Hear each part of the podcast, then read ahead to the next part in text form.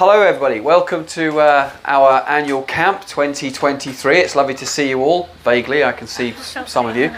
Um, and uh, is this? Is this? Can you? Have you turned me down? I'm just adjusting. Right, because I, I can't hear myself. Because they need they need to hear me right down the end. Yes, sir. Yeah. It, it was. Yeah, that's that's better. Uh, let me introduce this beautiful woman. This is uh, my wife Tracy. I'll let her introduce herself. Just introduce yourself. I'm Tracy. I'm Go his wife. Keep talking. That's short for me. um, what do you want me to say? Well, whatever you want to have say. five children. Yeah. Four of them are here. One of them is Zach. Um, we homeschool. Uh, do you want me to start? Do you want me to start? Yeah. Uh, so this session is called Prophecy and the Story So Far. So that's what it is really. Some of you may have heard some of it before, some of you may have heard all of it before, some of you may have heard none of it before. Um, but it is very much, all of our journey's been very much involved in prophecy and, we've been led by prophecy and um, God's taken us on a journey and we haven't always known where we're going. Um, uh, can see my notes as well. Uh, so we started Living Word about 12, 13 years ago, and um, we were a church plant from the original Living Word. So um, we were called Living Word, which was quite good. So we couldn't name it anything outlandish. We got stuck with Living Word. Um, and then we were meeting in the Memorial Hall, and then we were meeting in a school, and then COVID happened, um, and that changed everything really. Uh, with the school shut down, um, COVID happened. We had COVID, um, and we didn't have COVID, but COVID happened. And we, we had six weeks online, and then we were thinking about it, and it, it took six weeks to strike us really that they were saying all the things that God had told us to do no baptisms, no singing, no offerings, no communion, and, we, and, and no people. Um, so we felt that we needed to render to God what was God's. So, um, and God had said, like all these things that God has said in prophecy, it, it becomes obvious now, but God had said at the time it will be as in the days of Wesley. I want you to um, go outside and be as in the days of Wesley. And it turned out that that was really the only thing that we could do. Um, so we started off in little groups, and then you weren't allowed to do that anymore, and you weren't allowed to do it in public places. Um, so we spoke to Christian Concern, and um, and then we felt that God say you need a field. We both had came across Jeremiah where he buys a field several times and like we haven't got a field, don't know where there is any fields. And does anybody know where there's any fields? And Claire knew Jean and Eric and they had a field and they'd been praying for years that God would use their field. Um, so we went, oh, we've been friends ever since. um, and that's where we were when God said, feed my sheep. So he's always like taking us one step at a time. It's like if you walked up to a cliff edge all at once, you wouldn't jump, would you? But God just takes you one step at a time. Um, so that's when God said, feed my sheep. Yeah, so uh, when, when, when we got that feed my sheep, we felt it was to be two things to feed the sheep spiritually and to feed the sheep practically as well. And uh, I remember sitting down with our leadership team, and in light of a lot of the visions and dreams that God had given over the years, and uh, I knew that what we were presenting was a little bit risky because at the end of the day, you know, I could be 20 years out, you know, if, if right at all, and then what do you do? You just look like an idiot. So, um, so I came before the leaders and said, look, I, feel that we need to start doing something. We need to start practically uh, doing something. If things economically are going to get worse, which I believe they are, um, then we need to start doing something. So we looked at several solutions. First of all, how much would it cost to feed everybody in our churches um, for a period of three months? Because that's part of another vision as well. So, and so we worked it out, and it comes to around about forty thousand pounds. I was like, but which is fair enough. But it's like, is there any way we can make it a little bit cheaper? Yeah, don't feed them. All right, we'll do that. So it's like, is there any, any way we can make it a bit cheaper? And, and someone said, oh, why don't you grow your own veg? That will that will diminish it quite a bit. And then and then so what we did is we got some shipping a shipping container, and then we used that. We got given a building, and so we store a certain amount of food in that in a shipping container, and then that's what led us into uh, growing on this this allotment project. Now I remember when we when we first started that, we came to Eric the farmer. Where is Eric here? Give us a wave, Eric. Eric and Jean, those two are like awesome. And uh, we said, uh, "What would you feel about us, um, you know, having an acre of your field to grow veg on?" And he was like, "All right." because that's how farmers talk. Right? So, um, so he, just got out on his tractor and he did us an acre of land, which, you know, an acre doesn't sound very big, right? It's like, it's not that big. Until you are in it and you, you look, you're stood at the bottom end of it, you're looking all the way to the top end of it, and you've got to fill all that acre with veg and uh, it became a very daunting task. So then we decided, well, let's break it into fifths. So you know we can have things like legumes and potatoes and leeks and onions and all that kind of stuff. And then when we then thought that would make it smaller, so that'd be a bit more manageable. Then when you stand in a fifth of an acre, it's like this is enormous. And so we basically slowly but surely um, started working with the land. And, and I'll be honest with you, being a man of faith that I am, I remember sticking the first seeds into the ground thinking, this ain't ever going to work. This is just not going to work. I was there with my little cane, putting holes in the ground, sticking in these little seeds. And I just felt God saying, well, you've got to, you know, at least bless the seed. You know, so I put the seed and I just bless you in Jesus' name. This isn't going to work. And I bless you in Jesus' name and and and that first year we we had an amazing crop you know. Uh, and you've probably seen it in the heart um, i was going to call it a comic then magazine. And so you know we, we had um, what are they called? Parsnips. parsnips thank you. So parsnips they look like kebabs on a rotisserie. They're about they're about this big that wide at the top. And and I just no, I've never seen anything like it, and God just really blessed us, and so that's how we started from that.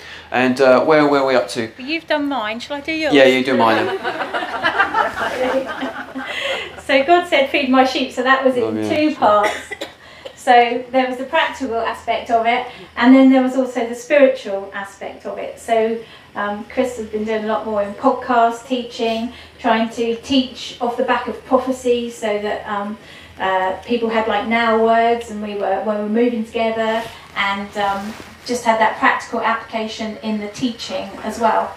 Um, and in terms of the allotment, it's just been amazing. I think, you know, God said it and He knew, but we didn't have any idea of what it was all going to involve, and not just practically, because that wasn't the good bit, but the spiritual aspect of it all as well. Like, we've, we've learned so much. We've learned so much practically, we've learned so much spiritually, um, we've worked together as a community, we've, we've um, um, just move together um, towards Christ together. So the community and the fellowship and the prayer. Um, people have been up here in tears. They've been up here praying for one another. They've been up here getting to know one another. And I don't think we really understood what that would do, how that would, how God would unfold some of those things. And that links into prophecies that you'd had that you didn't really understand Yeah. at the time. So in, in 2018, um, I was at one of our congregations called Living Word Lee, and uh, I, I, remember just uh, standing up that evening and thinking, okay, I got a nice, cozy uh, pastoral sermon to teach everybody. And as I got up, I just heard the words "mene, mene, tekel parsin" come into my mind from the book of Daniel, and then just instantly this download, I believe, from the Holy Spirit. And the the the, the, the that message was in 2018, which really kind of changed kind of changed track for me in many ways because for a few years I'd just been being a basic pastor, just doing that, and then suddenly it was like a switch had switched. I always knew that God had called me to prophetic, but it's kind of just switched and. And this message that I got was uh, that Theresa May would be stepped down because God wasn't happy with her because she was compromising the Brexit vote. I'm sorry if there's non-Brexiteers here, you know, just just just go with it.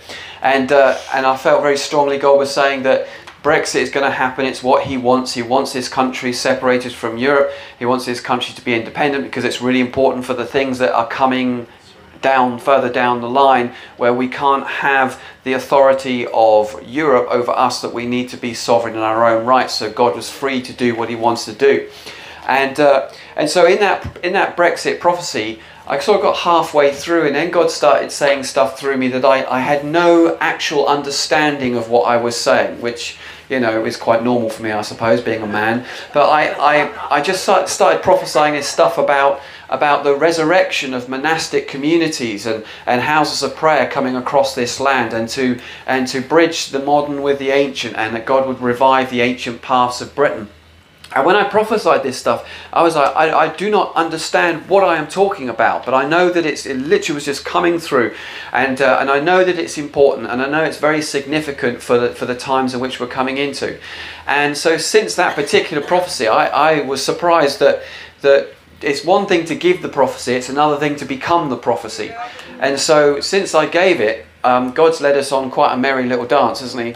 With the whole thing about, um, you know, what it, what does it mean? What does it look like? What do monasteries look like? How would a monastery work in the modern day context?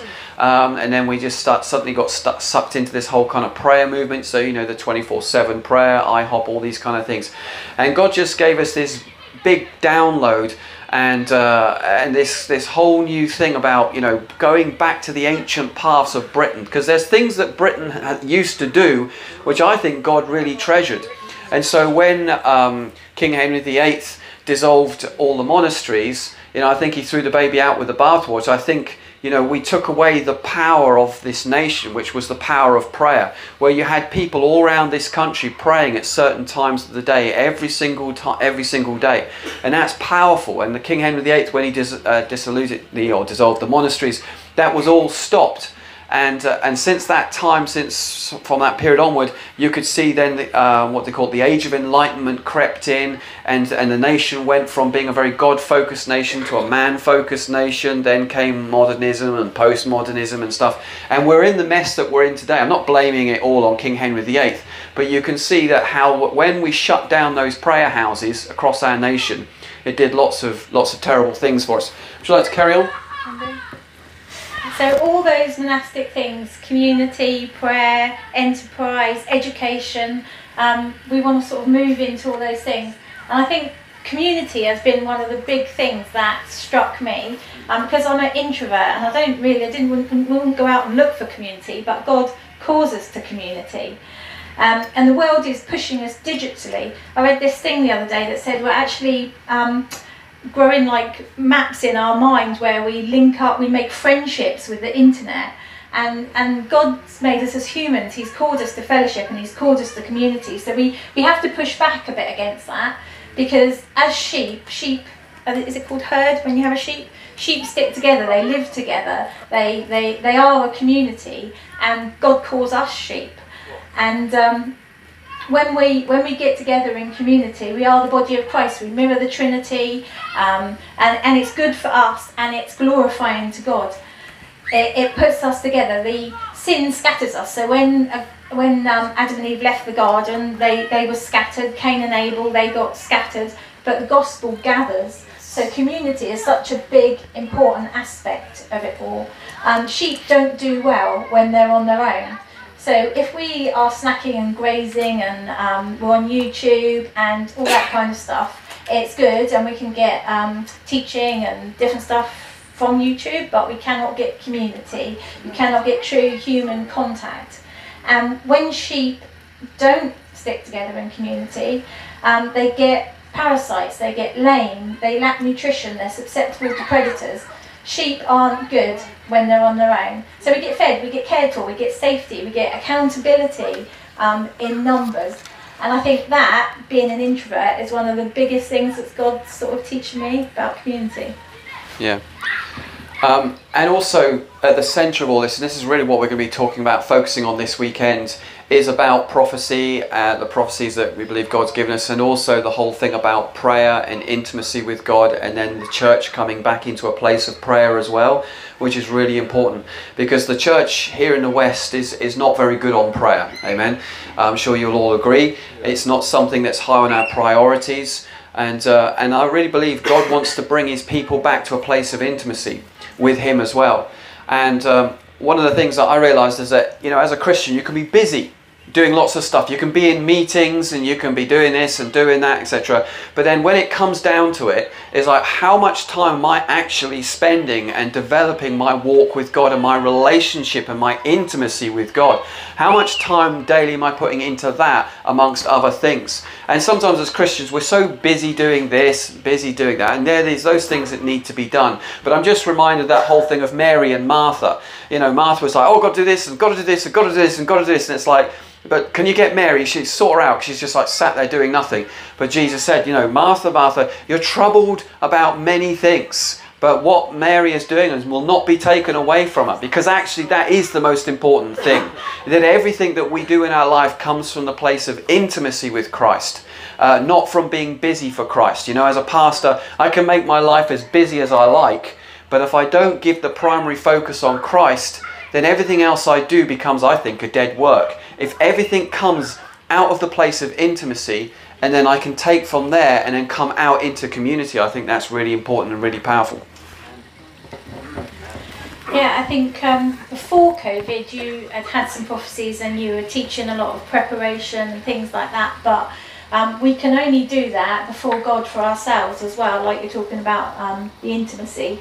That we need to get before God and be prepared in our own hearts because we did come to COVID and lots of people weren't prepared.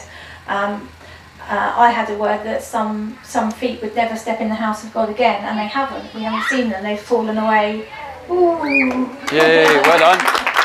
Woo, that's better. They've fallen away over that time. So um, I think we're going to do some prayer and ministry and stuff this weekend as well. Um, because we need to be prepared, and I feel that God is saying that we need to travel light as well. We need to take no baggage with us. Um, we're sorting out like our kitchen cupboards and our food stores and all that kind of thing, but we need to sort out our spiritual cupboards as well to get ourselves straight with God. So if there's anything that we've got, any habits, any sins, any moral issues, any fears, any character things that hold us back and keep us from where we need to be, um, any past traumas that are troubling our souls still, we just need to get it sorted out so that we can stand strong in what's coming. There's a Latin phrase that is, if I can pronounce it properly, stetra tole, and it means take all the rest it means take everything else, God. So we just um, want to come before God and spend some time when we're just here. There's nowhere else to go. This weekend to get before God and just say, Cetra Tole, God, take everything else. Um, so that the only things that matter are left and they are in Him. Amen. Um, I just want to share um, some of the, some of the dreams that, that, God gave me. So my my first ever dream that I ever had uh, before I was a Christian actually was, um, and I didn't really understand it at the time, were, was I was um, part, I was one of three guys. Now at that time I was a practicing witch and I was into witchcraft. This is a very long time ago. I was in about 17 at the time and now 51. And in that dream, uh, God showed me these several instances. A house I'd been supernaturally protected in my life from some certain things, and then then there was this moment where I had this confrontation with the devil, and then after that it moved to this next scene. And in this next scene, I was walking in Egypt and I, and I, I was all decked out in all this beautiful regalia and I could see the pyramids and stuff. And I had this uh, mitre on my head and hovering over my head, but it said Master of Dreams. And I, I, didn't really think much of it, but I knew that it was from God. Even before I was a Christian, I didn't believe in God. I was like, this is from God. And it was many years later, I sat in the bath as a Christian, just, just you know, just looking at the ceiling or something. And it just dawned on me. It's like, that guy is Joseph I was like, oh, how can I never, how come I'd never seen that? And then in that moment, then I realized that that I, I really do believe it's not just about me, but also a Joseph generation as well, where people are being raised for such a time as this, hence the name of this conference, is because, you know, Joseph was there. He blessed Egypt, obviously, but his primary focus and primary ministry was actually to protect the church and the people of God at that time. And I really believe that God, you see, God doesn't want his church to be caught with our trousers down, to be put it bluntly. He wants his church to be in a place where we're not going around saying, Why didn't God say? Why didn't God warn me? Because actually, God is preparing many people and many Christians for the days we're coming into. And so we need to be prepared prophetically, we need to be prepared practically, and uh, in every way that we can. And we need to be ready spiritually as well. And a few a, a while ago, I gave a prophecy about the shifting seasons and in that prophecy, it, the primary message was get Egypt out of your heart. Yeah, every one of us, we've got a bit of Egypt in our hearts.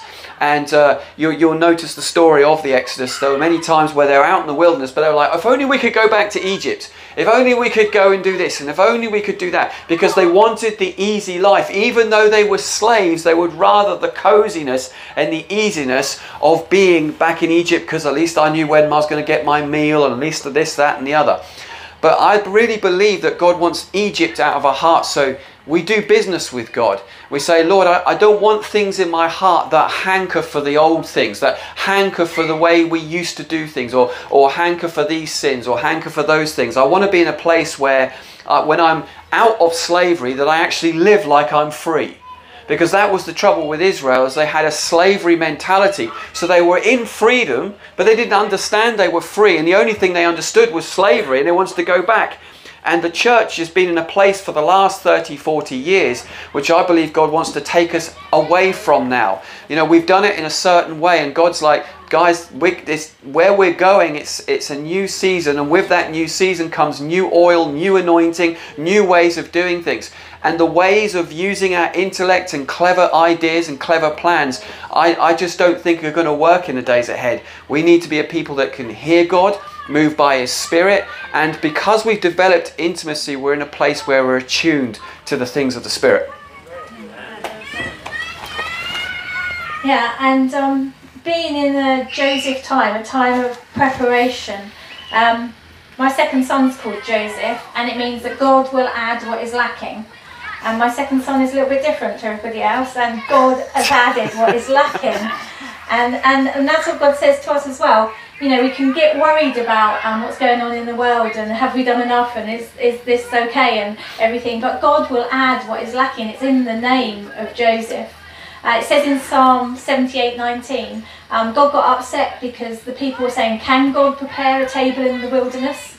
And obviously the answer is He prepares a table before me in the presence of my enemies. Of course, God can prepare a table for us in the wilderness. So as we do everything that we can in the natural and spiritually to prepare ourselves, God Himself will add what is lacking. And sometimes those things won't necessarily look like what the world would think you should be doing. In um, Psalm 41, it says that God takes care of the righteous and those who take care of the poor. So, where in the world it might be saying, right, get everything you can in the bank, actually, God says He looks out for us when we're taking care of the poor.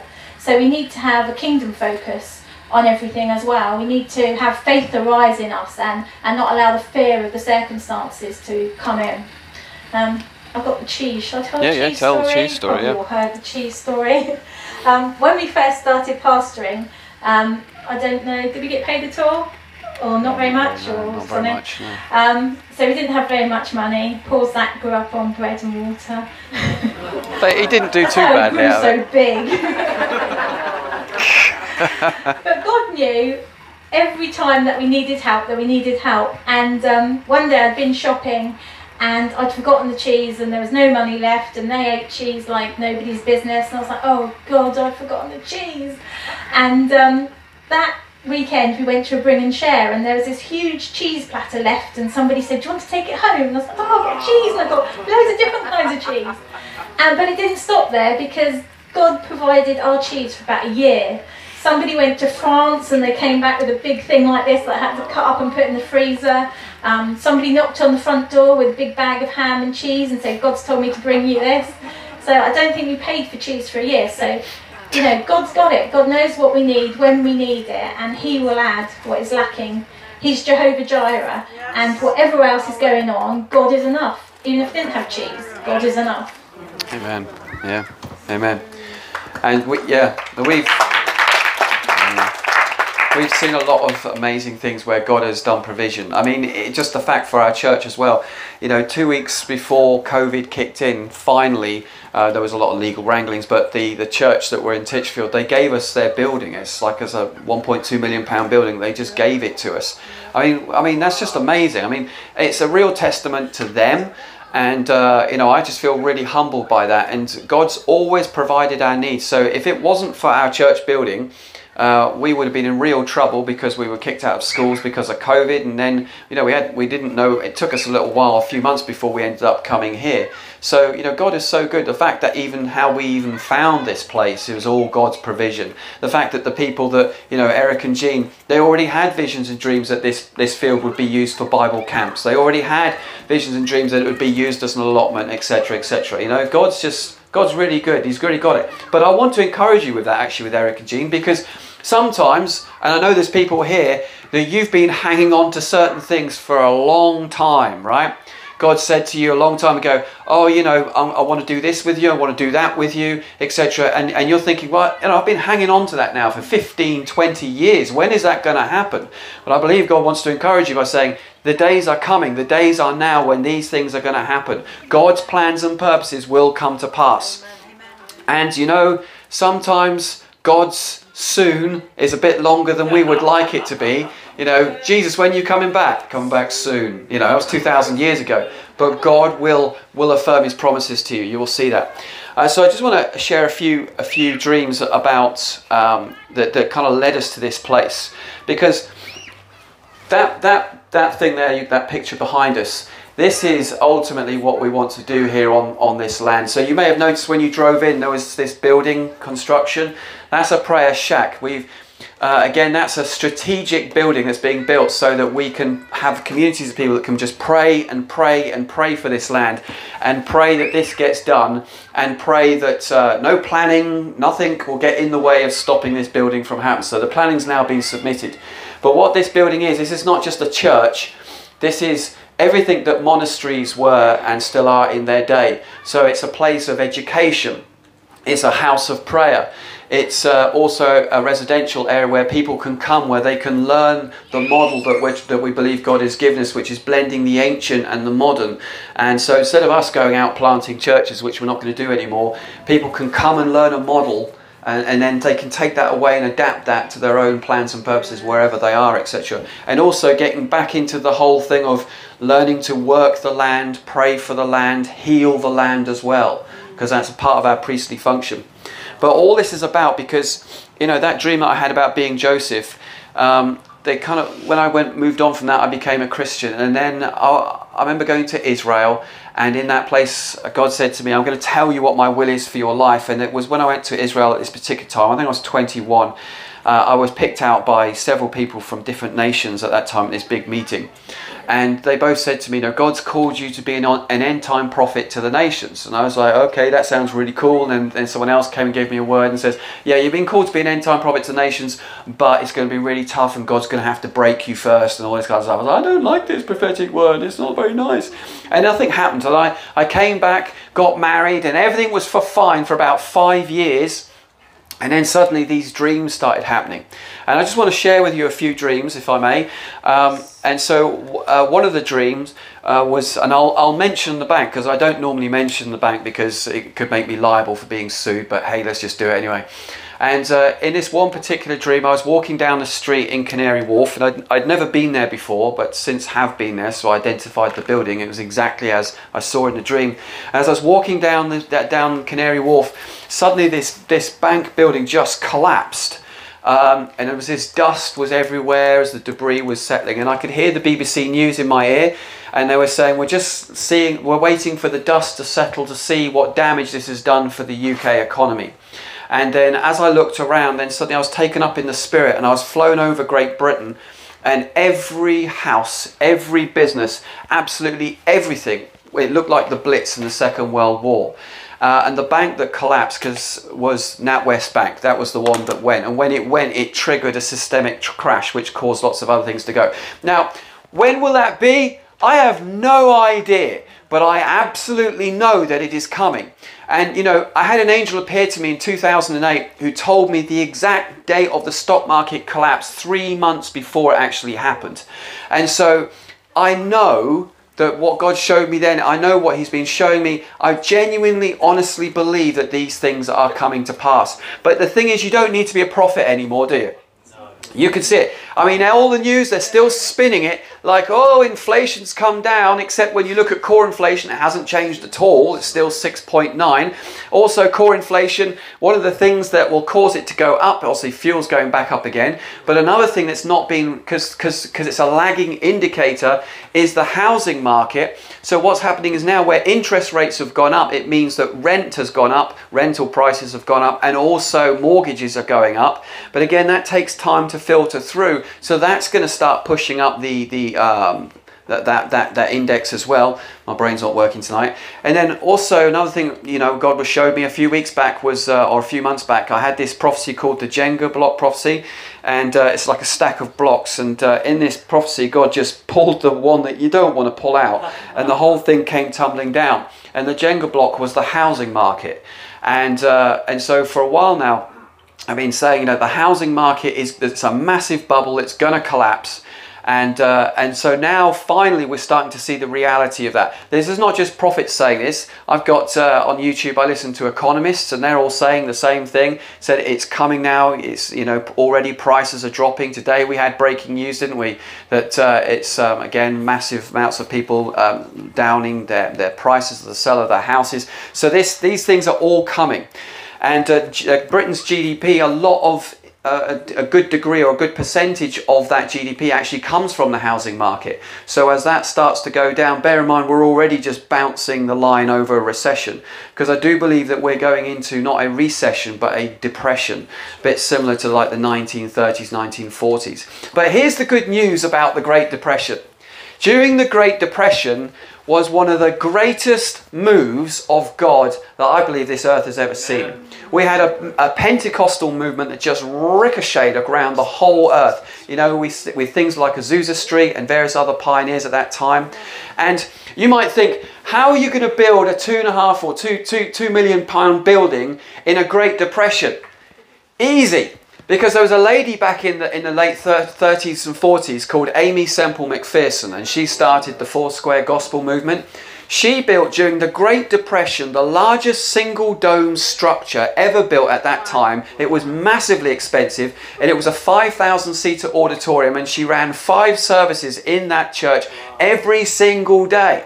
Okay, five fives, that's 25. So 25,000 people were being ministered to every day. And that church helped the poor, helped the needy, etc. And I believe that I don't see any reason why this building can't be built during a Great Depression. Do I get an amen? amen. Let's, have, let's have some faith in the house. Hallelujah. And so one of the other dreams that God showed me was this, this the dream of what I call the happy-go-lucky church. I appreciate some of you have heard some of this before and some of you haven't, but I think it's quite poignant to the times that we're in right now.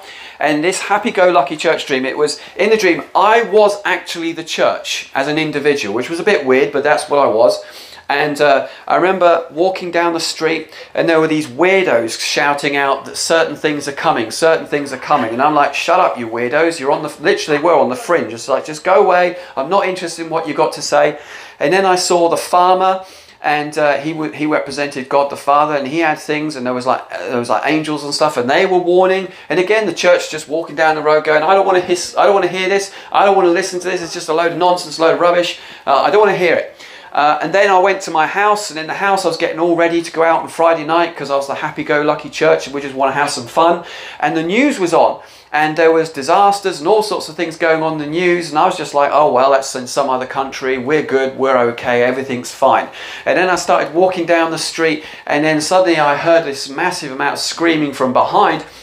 And as I turned around, and suddenly was this massive tidal wave just coming, just right on the horizon, straight towards me, and then everything just. And then I remember, uh, as the church, seeing an angel just stood over there, and I said, Why didn't you tell us? Why didn't you warn us that this was coming? And the angel said, Oh, we did warn you. We sent prophets but you chose not to listen to them.